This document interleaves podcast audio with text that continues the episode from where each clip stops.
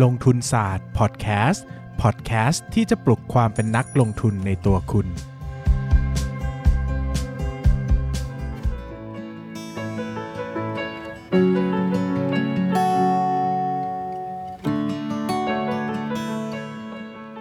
สวัสดีครับ ยินดีต้อนรับเข้าสู่รายการลงทุนศาสตร์พอดแคสต์รายการที่ชวนทุกคน ลงทุน พัฒนาความรู้ด้านการเงินและการลงทุนไปด้วยกัน พอดีจัดหลายรายการนะครับ ตอนเข้ารายการนี้ก็จะช็อตนิดนึงว่า เอ๊ะ ต้องพูดสโลแกนอะไรนะนะครับ อีกรายการหนึ่งก็คือใน Pinta Podcast นะครับ ทางช่องทาง YouTube หรือว่าถ้า search ใน Spotify Podbean กับ Apple Podcast เนี่ยก็ใช้ชื่อว่าหนังสือคือของหวานนะครับ ไปฟังกันได้มีหนังสือหุ้นด้วยนะฮะหลายคนก็ชอบฟังหนังสือหุ้นก็ไปฟังนะครับพอดีเอ่อก็จะเจาะเน้นอ่านหนังสืออย่างเดียวนะครับแต่ก็จะมีหลายหลายเนื้อหาด้วยกันนะครับก็ฝากฝากรายการใหม่ด้วยนะฮะวันนี้ก็ชวนทุกคนมาคุยเรื่องกิจวัตรประจำวันอีกครั้งนะครับ เนื่องจากเอ่อครั้งที่แล้วมีคนถามผมนะผมก็ตอบ คนก็บอกว่า เอ้ย ไม่คือไม่ได้อยากรู้ตอนนี้ อยากรู้ตอนเริ่มเป็นนักลงทุนใหม่ๆ ผมก็บอกอ้าว ก็ไม่ได้ถามว่าเป็นนักลงทุนใหม่ๆไง ก็ถามกิจวัตรประจำวันผมตอนนี้ผมก็อ้าวตอบวันนี้ไปก่อนอะสรุปว่าเข้าใจผิดนะครับ ก็เลยกลับมาเล่าใหม่อีกครั้งว่า ช่วงที่ผมเป็นนักลงทุนใหม่ๆเนี่ย ผมต้องทำอะไรบ้างนะครับ แล้วก็ลงทุนคิดนู่นนี่นั่นอะไรยังไงบ้างให้ให้ ให้มีวันนี้อะนะเอาง่ายๆ ก็หมายถึงว่าพยายามจะพูดว่ากิจวัตรประจำวันของคนที่อยากประสบความสำเร็จในการลงทุนในหุ้นละกันนะฮะซึ่งผมอะไม่รู้เหมือนกันว่า ว่าผมมาประสบความสำเร็จความสำเร็จไหมในมุมมองของคนอื่น เออ แต่สำหรับผมผมรู้สึกว่าเอ้ยถ้าเอานิยามของผมเองอะผมว่าผมก็ประสบความสำเร็จนะ เพราะว่าผมก็มีอิสรภาพทางการเงินแล้ว ดังนั้นเนี่ยอันนี้ก็ต้อง disclaimer ไว้ก่อนว่าไม่ได้มาขิงตัวเองว่าโอ้ยแบบฉันประสบความสำเร็จแล้วนู่นนี่นั่นก็ แล้วแต่แต่ละคนละกันเนอะบางคนมีล้านหนึ่งก็พอใจแล้วอะบางคนมีพันล้านไม่พอใจ อันนี้ก็แล้วแต่คนเนอะสำหรับผมผมพอใจอะนะพอผมพอใจแล้วผมก็รู้สึกว่ามันก็โอเคเนอะมันก็โอเค นั้นมาเล่าได้นะครับ ต้องเบสหลายอย่างมากนะฮะต้องพูดก่อนเริ่มต้นหลายอย่างมาก สิ่งสำคัญที่ผมอยากให้ทุกคนรู้เนี่ยคือ ชีวิตผมมันมีความขี้โกงอยู่ระดับหนึ่งเออ หมายถึงว่ามันคือผมมาทำงานที่บ้านนะครับ มีธุรกิจส่วนตัวเป็นโรงงานยาเนอะมันก็จะงานเนี่ยจะไม่ค่อยหนักนะครับ ผมก็จะทำงานแบบ gift direction เป็นหลักเช่นแบบ อาจจะทำอันนี้นะ จะซ่อมอันนี้จะปลูกโรงงานแบบนี้ จะทำระบบแบบนี้จะนู่นนี่นั่นแต่ผมจะแค่คิดเป็นหลัก แล้วผมก็จะให้พนักงานอะทำเออแล้วผมจะตรวจนะครับ ซึ่งถ้าไหนเขาทำไม่ได้ผมก็จะหาที่ปรึกษามาทำอีกทีนึง คือดังนั้นตัวผมเองแล้วอะมีงานรูทีนอะน้อย ส่วนใหญ่ก็จะเป็นงานแบบคิดคิดคิดคิดคิดว่าอยากจะทำอะไรบ้างอะไรเงี้ยนะครับดังนั้นเวลาว่างจะเหลือเยอะเนอะอันนี้ก็ต้อง disclaim ก่อนว่าดังนั้นนะผมมีเวลาศึกษาหุ้นเยอะมากต่อวันนะครับ ช่วงที่ผมเริ่มต้นลงทุนใหม่ ๆ นะครับผมอ่ออ่านหนังสือหุ้นเยอะมากนะครับ ก็ตอนนั้นเนี่ยก็จะเป็นช่วงที่ผมมีเวลาว่างเยอะนะครับ เอาง่ายๆว่าช่วงเวลากลางวันเนี่ยนะครับผมก็สมมติตื่นมาเล่าเป็นกิจวัตรแล้วกันกิจวัตรเลยนะครับ ก็คือผมก็ทำงาน8ปดโมงได้แหละนะฮะตื่น7จ็ดโมงครึ่งทำงาน8ปดโมงนะฮะทำงานที่บ้านก็ช่วงประมาณสัก8ปดโมงถึง9ก้าโมงเนี่ยผมก็จะเคลียร์งานบริษัทนะทำนู่นนี่นั่นส่วนใหญ่ก็ชั่วโมงหนึ่งก็เสร็จแล้วครับ ช่วงเช้าเนื้องานสำหรับช่วงเช้า แล้วก็จะมีเวลาตั้งแต่ 9 โมงถึงเที่ยง อันนี้ผมก็จะยาวเลยนะฮะส่วนใหญ่ก็จะที่จะทำบ่อยๆนะฮะหนึ่งก็คืออ่านบทวิเคราะห์นะผมอ่านบทวิเคราะห์ทุกวัน ซึ่งคือช่วงเนี้ยผมจะอ่านเฉพาะตัวที่ชอบตัวที่สนใจ แต่ช่วงนั้นเนี่ยผมอ่านทุกตัวนะฮะมีอะไรให้อ่านผมก็อ่านหมดนะครับอ่านบทวิเคราะห์นะครับแล้วก็ดูเข้าไปในเว็บตอนนั้นจะเข้าเว็บบอร์ดไทยวีไอบ่อยมากนะครับไปนั่งอ่านหุ้นในเว็บบอร์ดไทยวีไอว่าคนนู้นคนนี้คิดอะไรกันยังไงบ้างนะครับแล้วก็พอ ตลาดหุ้นเปิดก็ดูหุ้นนะดูตลาดหุ้นนะครับ แล้วก็คอยจะดูว่าตัวไหนเนี่ยน่าสนใจ เช่น เอ้ย ตัวนี้ดูลงมาเยอะไม่รู้ว่าถูกหรือยังนะ ก็เอาหุ้นนั้นมาแกะนะครับ ก็จะนั่งอ่านงบทำงบตอนกลางวันเนี่ยแหละครับ ก็ดูหุ้นดูอะไรบ้างนะครับ ส่วนใหญ่ก็ทำแบบนี้เลยครับ 3 ชั่วโมง แล้วก็กลางวันก็นอนนะฮะ นอนก็ส่วนใหญ่ก็นอนเที่ยงตื่นสักบ่ายสองเลย อันนี้ก็รวมเวลากินข้งกินข้าวทำอะไรอย่างนี้ด้วยนะครับ ช่วงบ่ายเนี่ยก็จะตื่นมาบ่ายสองก็จะทำงานอีกสักประมาณชั่วโมงหนึ่งเป็นงานบริษัทนะครับก็หลักๆ ก็จะแบ่งไว้ว่าตัวเองเนี่ยจะทำงานช่วงเช้าก็จะเป็นงานรูทีนนะครับช่วงบ่ายเนี่ยก็จะเป็นงานแบบงานเอ่องานเรียกว่างานอะไรนะงานใหม่ๆ งานครีเอทีฟเช่นอยากจะทำงานวาง project นู่นนี่นั่น ก็จะแบ่งเวลาไว้ทำ project อะไรอย่างงี้ใช่ไหมครับ ซึ่งก็จะเสร็จประมาณสักบ่ายสามนะครับ พอเป็นช่วงบ่ายสามถึงห้าโมงเย็นเออมีเวลาอีก 2 ชั่วโมงนะครับ ผมก็จะ ใช้เวลาที่เหลือเนี่ยก็อ่านหุ้นต่อนะครับ ส่วนใหญ่จะชอบบ่ายๆชอบดูอัปเดตนะครับเพราะว่ามันไม่ต้องใช้สมาธิคือแกะหุ้นเนี่ยมันต้องใช้สมาธิเยอะเนอะเพราะว่าจะต้องอ่านต้องดูต้องคำนวณอะไรเงี้ยแต่พอเป็นอ่านดูอัปเดตก็ดูไปเรื่อยๆครับ นั่งดูดูปุ๊บปุ๊บปุ๊บแล้วก็ดูปุ๊บปุ๊บปุ๊บแล้วก็ แล้วก็จดพอยที่มันสำคัญอะไรเงี้ยนะครับ ส่วนใหญ่ผมจะดูที่ความเร็วสัก 1.5 1.75 อะไรเงี้ยนะครับ แล้วก็ฟังอย่างเดียวไม่เอะหมายถึงว่าฟังแบบไม่จดไม่อะไรทั้งสิ้นนะครับ เมื่อมีต่อมเอะค่อยเอะหมายถึงว่าผมก็จะฟังเอ้ยตรงนี้แปลกเอ้ยตรงนี้เรื่องใหม่เราก็จะจดอะไรเงี้ยนะครับแต่ถ้าเป็นเรื่องเดิมๆรู้อยู่แล้ว ก็จะไม่สนใจฟังให้อ๋อประมาณนี้นะไตรมาสนี้ประมาณนี้อะไรเงี้ยนะครับช่วงที่พีคพีกอะก็ดูอัปเดตเป็นปี รมาสละเป็นร้อยตัวเหมือนกันนะ ดูวันละ 3 4 ตัวอะไรเงี้ยดูแบบหลายๆอาทิตย์ดูดูดูดูดูเข้าไปดูมันทุกตัวดู แล้วก็จดจดจดก็สนุกดีอะเหมือนมันได้ดูเยอะแล้วมันก็สนุกดีมันก็เหมือนได้ต่อสู้กับตัวเองดีนะครับแต่ก็มันก็จะมีช่วงที่พีพีกอะก็ดูเป็นร้อยตัวนะฮะไตรมาสหนึ่งนะครับก็ประมาณนี้นะฮะพอ เลิกเลิกงานตอนเย็นนะคืออัปเดตผมก็ดูทั้งทั้งบ่ายทั้งเย็นนะครับเรื่องงานตอนเย็นส่วนก็จะออกไปทานข้าวออกไปออกกำลังกายประมาณนี้นะครับ แล้วก็หลังจากที่ออกกำลังกายอะไรเสร็จเรียบร้อยแล้วนะครับ ก็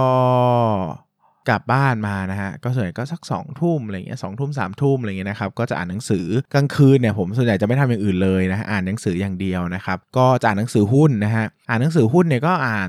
ผมจะอ่านถึงประมาณสักเที่ยงคืนแล้วก็นอนนะครับ ก็ส่วนใหญ่ก็จะอ่านอย่างต่ำสักวันละ 3 4 ชั่วโมงอะไรเงี้ยถ้าวันไหนไม่ออกจากบ้านนะกินข้าวเย็นที่บ้านบางวันก็อ่านทีละ 6 ชั่วโมงเลยอะไรเงี้ยบางวันก็ติดคือผมอ่านหนังสือแล้วติดไงติดก็อ่านอ่านอ่านอ่านอ่านอะไรเงี้ยนะครับก็เยอะมากนะถือว่าก็อ่านแบบอ่านไปเรื่อยเปื่อยเฉยแฉะก็อ่านอ่านอะไรเล่มไหนใครดีก็อ่านอ่านอ่านตามเขาไปเรื่อยเล่มไหนใครรีวิวว่าดี อ่านแล้วชอบโปรยปกก็ซื้อมานะครับ อ่านแบบว่าหนังสือหุ้นน่าจะ ไม่ต่ำกว่า 50 เล่มนะ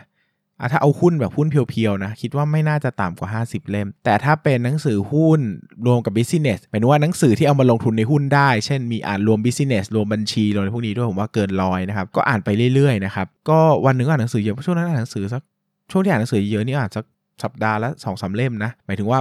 สักวัน 2 วันต้องจบอะไรอย่างเงี้ยเออก็ส่วนใหญ่ก็จะเป็นประมาณนี้นะครับกิจวัตรตอนเช้าก็จะ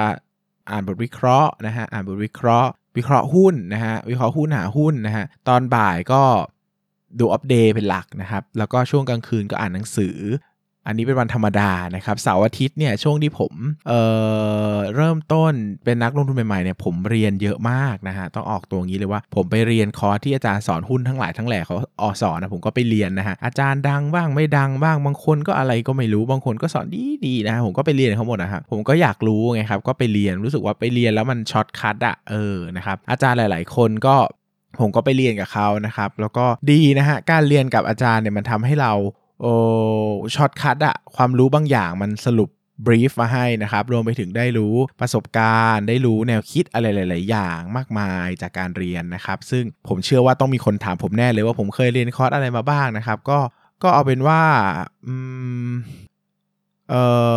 ผมจะแนะนำเฉพาะคอร์สที่ผมอยากแนะนำแล้วกันเนอะนะหลายอันผมไปเรียนแล้วก็ไม่ได้อยากจะแนะนำเป็นพิเศษอะไรอย่างเงี้ยนะครับอันที่ผมชอบจริงๆนะอันนี้คือผมไม่ได้บอกว่าเขาสอนดีหรือสอนไม่ดีนะ แต่เอาที่ผมชอบหมายถึงว่าผมชอบเนี่ยคือเป็นอะไรที่เปลี่ยนชีวิตผมได้นะนะครับหมายถึงว่าไปเรียนแล้วรู้สึกว่าเฮ้ยอันนี้เปลี่ยนชีวิตนะครับก็คือคอร์สของไทย VI อันนี้เปลี่ยนเยอะมากจริงๆนะครับคือก่อนหน้าที่ผมจะไปเรียนไทย VI เนี่ยผมจะเป็นสายงบมากสายอดีตเรียกง่ายๆสายอดีตจะอ่านงบเยอะทำนู่นนี่นั่นอะไรอย่างเงี้ยทำแบบ ย้อนหลังทำสัตราส่วนเก็บข้อมูลโอ้โหแบบละเอียดมากนะครับ แต่หลังไปเรียนไทย VI แล้วได้คำได้คำพูดเลยว่าเออแบบรุ่นพี่คนหนึ่งบอกว่าการการลงทุนมันคือการเหมือนขับรถอะคือมันต้องมองข้างหน้า เออ มันมองอดีตไม่ได้อะหมายถึงว่ามองอดีตได้ แต่มันคือมันจะควรจะมองในระดับที่กระจกมองข้าง หรือกระจกมองหลัง เข้าใจไหมครับ คือไม่ใช่ว่าคุณขับรถแต่ขับมองแต่กระจกมองหลังอย่างเดียว อันนี้ไม่รอดนะครับ ซึ่งมันเหมือนแบบ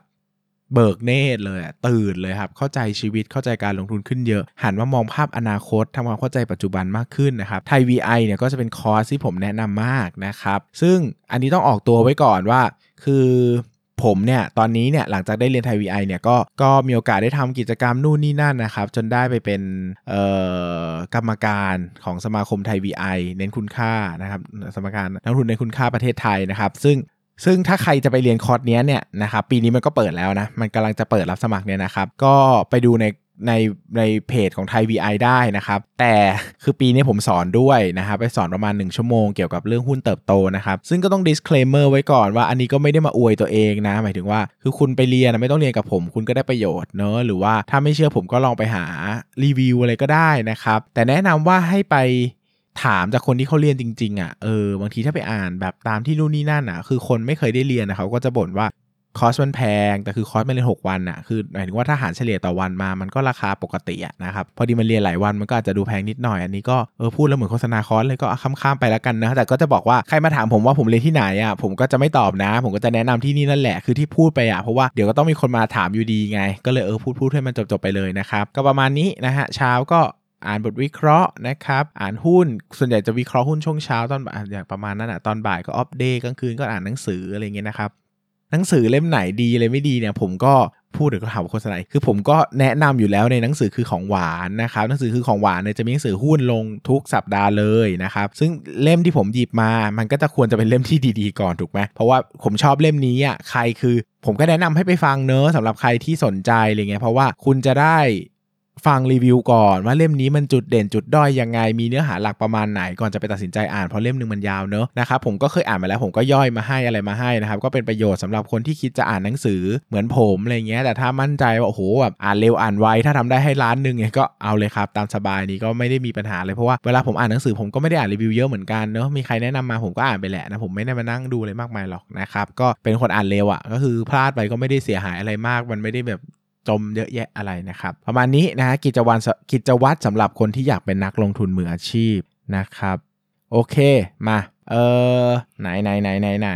ตอบคำถามหน่อยนะ ขอสัก 2 ข้อนะครับ พี่ครับวิธีการใช้ sum of the part ในการประเมูลค่าหุ้นที่พี่เคยพูดไว้ในคลิปวิเคราะห์มูวิเคราะห์หุ้นมีนต้องอ่านหนังสือเล่มไหนครับอืมคือผมจำไม่ได้ว่าผมอ่านจากหนังสือเล่มไหนคือผมเรียนจากไทยวีไอนั่นแหละนะครับ พี่หลินน่ะพี่หลินวีรพงศ์ วีรพงษ์ธรรมอะคือพี่ที่สอน valuation ผมเป็นคนสอนเรื่องเนี้ย ดังนั้นคือผมก็ตอบไม่ได้เหมือนกันนะว่าผมเรียนเรื่องนี้จากไหนนะนะครับเอ่ออยากรู้ว่าคุณไปประเมินมูลค่าหุ้นด้วยวิธีไหนบ้างครับ DCF multiple หรืออะไรบ้างครับ ใช้ PE ครับ หลักๆ เนอะมี PE มี EV ต่อ EBITDA มี PBV แล้วแต่นะครับ แล้วแต่หุ้น คุณเบสทำเรื่องประเมินความคุ้มค่าในการลงทุนให้ศึกษาหน่อยครับ ยากมากเลยอะ่ะ เออ มันเป็นเรื่องแบบก็เรียนกันเป็นเทอมเลยอะ feasibility นะครับ เอ่อในสักข้อหนึ่งนะคำถามครับหุ้นมหาหุ้นมหาวิทยาลัยมีไหมครับ มีเวิร์อะแต่ delist ไปแล้วนะครับ ไม่ก็ไม่ได้อยู่ในตลาดนะครับ แล้วก็มี CPALL นี่มีปัญญาภิวัฒน์บ้างมั้งน่ามีปัญญาภิวัฒน์แหละ แต่ไม่รู้ว่าถือผ่าน CP หรือผ่าน CPALL แล้วถือไว้เยอะแค่ไหนนะครับ Margin Call กับ Wall Street ก็สนุกดีไม่รู้ว่าเคยได้ดูหรือเปล่า อ๋อยังไม่ได้ดูเลยครับผมเป็นคนไม่ชอบดูหนังเนาะก็ไม่ค่อยได้ดูหนังเยอะหรอกนะก็แนะนำเรื่องที่พ่อตัวเองดูนี่แหละนะครับอะข้อสุดท้ายครับ อยากให้แชร์วิธีการซื้อขายว่าทำอย่างไร ไม่ให้การซื้อขายของเรากระทบกับราคาหุ้นมากเกินไป ก็ทยอยซื้อครับทยอยซื้อทยอยขายอย่าใจร้อนนะฮะก็ถ้าใครรู้ว่าเงินเยอะ แต่หุ้นสภาพคล่องน้อยก็ก็เตรียมใจไว้ได้เลยว่าต้องทยอยเข้าทยอยออกหุ้นบางตัวผมเข้า ใช้เวลาเข้า 10 วัน ใช้เวลาออก 10 วันอย่างเงี้ยมันนานมากนะครับ ยิ่งบางตัวต้องใช้เวลาออกเป็นเดือนอะกว่าจะออกหมดนะครับ เพราะว่าเออบางทีมันไปพีควอลุ่มไปพีคบางช่วงก็เข้าได้ แต่พอคนเขาเลิกเล่นกันแล้วอะไรเงี้ยวอลุ่มไม่มีแล้วอะไรเงี้ยเออออกก็ยากก็แบบนั้นก็มีนะครับหรือว่าทยอยซื้อมานานแล้วอยู่ดีๆคนเขามาเล่นกันก็ทยอยออกอย่างรวดเร็วก็มีเหมือนกันนะครับก็ผมเคยโดนโนติสบ่อยนะครับว่าเป็น ว่าทำราคาหุ้นอะไรเงี้ยอันนี้ก็เล่าให้ฟังคำๆนะคือคือไม่ได้ทำราคาหรอกเราก็ขอขวาเราเป็นคนเราเป็นคนซื้อหุ้นแล้วเราไม่เราเราไม่ตั้งรอ ผมเป็นคนรู้สึกว่าห่างกันช่องเดียวเอง ซื้อไปเหอะคือ ผมเคยมีเบื้องหลังแต่ว่าแบบ รอจะไม่ได้ซื้อนี่แหละ แล้วมันก็ขึ้นไปเยอะแล้วแบบช่องเดียวเองอะ่ะแล้วเราสูญเสียไปตั้งกี่เท่าไหร่ต่อเท่าไหร่ถูกต้องไหมครับเพราะว่าเรารอแค่ช่องเดียวผมจะไม่ผมไม่เคยรอเลย ใช้วิธีเดียวก็คือเคาะขวาเลยครับและการเคาะขวาของผมเนี่ยบางทีผมเคาะซื้อไปเรื่อยเปื่อยอะไรเงี้ยผมก็ไม่ได้ดูหรอกว่าผมเคาะขวาไปกี่ที กลายเป็นว่าผมมาไปเคาะขวาเปิดราคาใหม่เรื่อยๆ เออไอแบบ regulator เขาก็หาว่าผมแบบ ทำราคาหรือเปล่าเปิดราคาใหม่อะไรเงี้ยผมก็บอกว่าก็ไม่ได้เปิดนะ ก็ถือยาวอะไรเงี้ยนะครับ ก็ก็ก็ถือแบบก็ทำปกติอะก็ซื้อแล้วก็ถือยาวไม่ได้ซื้อวันนี้แล้วขายพรุ่งนี้อะไรเงี้ยเออแต่เขาก็จะมีการจะแจ้งแจ้งเตือนอะไรเงี้ยรวมไปถึงว่าอาจจะมีการแบบ ถ้าทำผิดบ่อยๆเขาอาจะมีปรับมั้งถ้าจะไม่ผิดนะครับแต่ก็ไม่ได้ไม่ได้ปล่อย เพราะว่าอะอะพอรู้แล้วว่าไปเคาะขวาแล้วไม่ชอบก็ไม่เคาะก็ได้ แต่ก็แบบก็มีปัญหาเยอะเหมือนกัน เพราะว่ามันก็บางทีก็ซื้อยากแต่ก็ ก็ทำใจนะก็ไม่มีอะไรที่ทำได้มากกว่านี้นะครับ ก็ทำใจไปแล้วกันนะครับสำหรับเนื้อหาตอนนี้นะครับ ก็หวังว่าจะตอบโจทย์คนที่สงสัยเนอะหลังจากที่สงสัยมาแล้วว่ากิจวัตรเป็นยังไงพี่ก็ตอบไปรอบหนึ่งอ่านไม่ตรงตัวเอามาตอบใหม่นะ หวังว่าอันนี้จะเข้าใจก็ไม่รู้จะลงดีเทลอะไรให้มันละเอียดกว่านี้ คือผมก็ไม่ได้ใช้ชีวิตแบบเป๊ะๆร้อยเปอร์เซ็นต์เนอะก็ใช้ไปเรื่อยๆอะปัญญาอ่อนเรื่อยเปื่อยนะนะมันก็จะมั่วๆหน่อยก็ประมาณนี้ให้คร่าว ๆ ไว้ประมาณนี้นะครับก็ลองศึกษาดูแต่ช่วงที่ผมเริ่มต้นลงทุนอะผมให้เวลากับหุ้นวันละ ผมว่าไม่ต่ำกว่า 10 ชั่วโมงอะเออผมให้เยอะมากนะสิบสิบชั่วโมงเนี่ยต้องถึงนะโดยเฉลี่ยนะหมายถึงว่าโดยเฉลี่ยทั้งสัปดาห์เพราะว่าเสาร์อาทิตย์เนี่ย เรียนก็ 8 ชั่วโมงแล้ว กลางคืนอีก 4 ชั่วโมงก็ 12 ใช่ไหมกลางวันเนี่ยก็แน่ๆ ต้องมีให้สักวันละ 6 ชั่วโมง อ่านหนังสืออีก2ถึง3ชั่วโมงผมว่าเฉลี่ยเฉลี่ยแล้วนะ วันละ 10 ชั่วโมงเนี่ยต้องถึงทุกวันโดยเฉลี่ยทุกวันนะครับ ก็ก็เข้าใจได้ว่าหลายคนที่เขายังทำงานประจำแบบปกติ หรือว่ายังมีภาระชีวิตด้านอื่นอาจจะทำไม่ได้ ก็เป็นเรื่องธรรมดานะ ดังนั้นก็ ต้องจัดสรรในแบบของตัวเอง คือไม่ได้ฟังผมรู้สึกว่าโหเท่าทำไม่ได้แล้ว แต่ก็เอาเอาก็ลองดูเอาที่มันเหมาะกับเราอาจจะยอมช้าหน่อย แต่ก็แต่ก็ได้ไปเหมือนกันผมว่าก็โอเคนะครับ ก็ลองตัดสินใจกันดูนะฮะสำหรับวันนี้ก็ขอบคุณทุกคนมากครับ สวัสดีครับ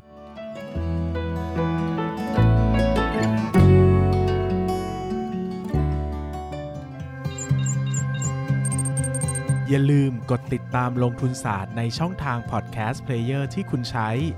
แล้วกลับมาปลุกความเป็นนักลงทุนกันใหม่ในลงทุนศาสตร์พอดแคสต์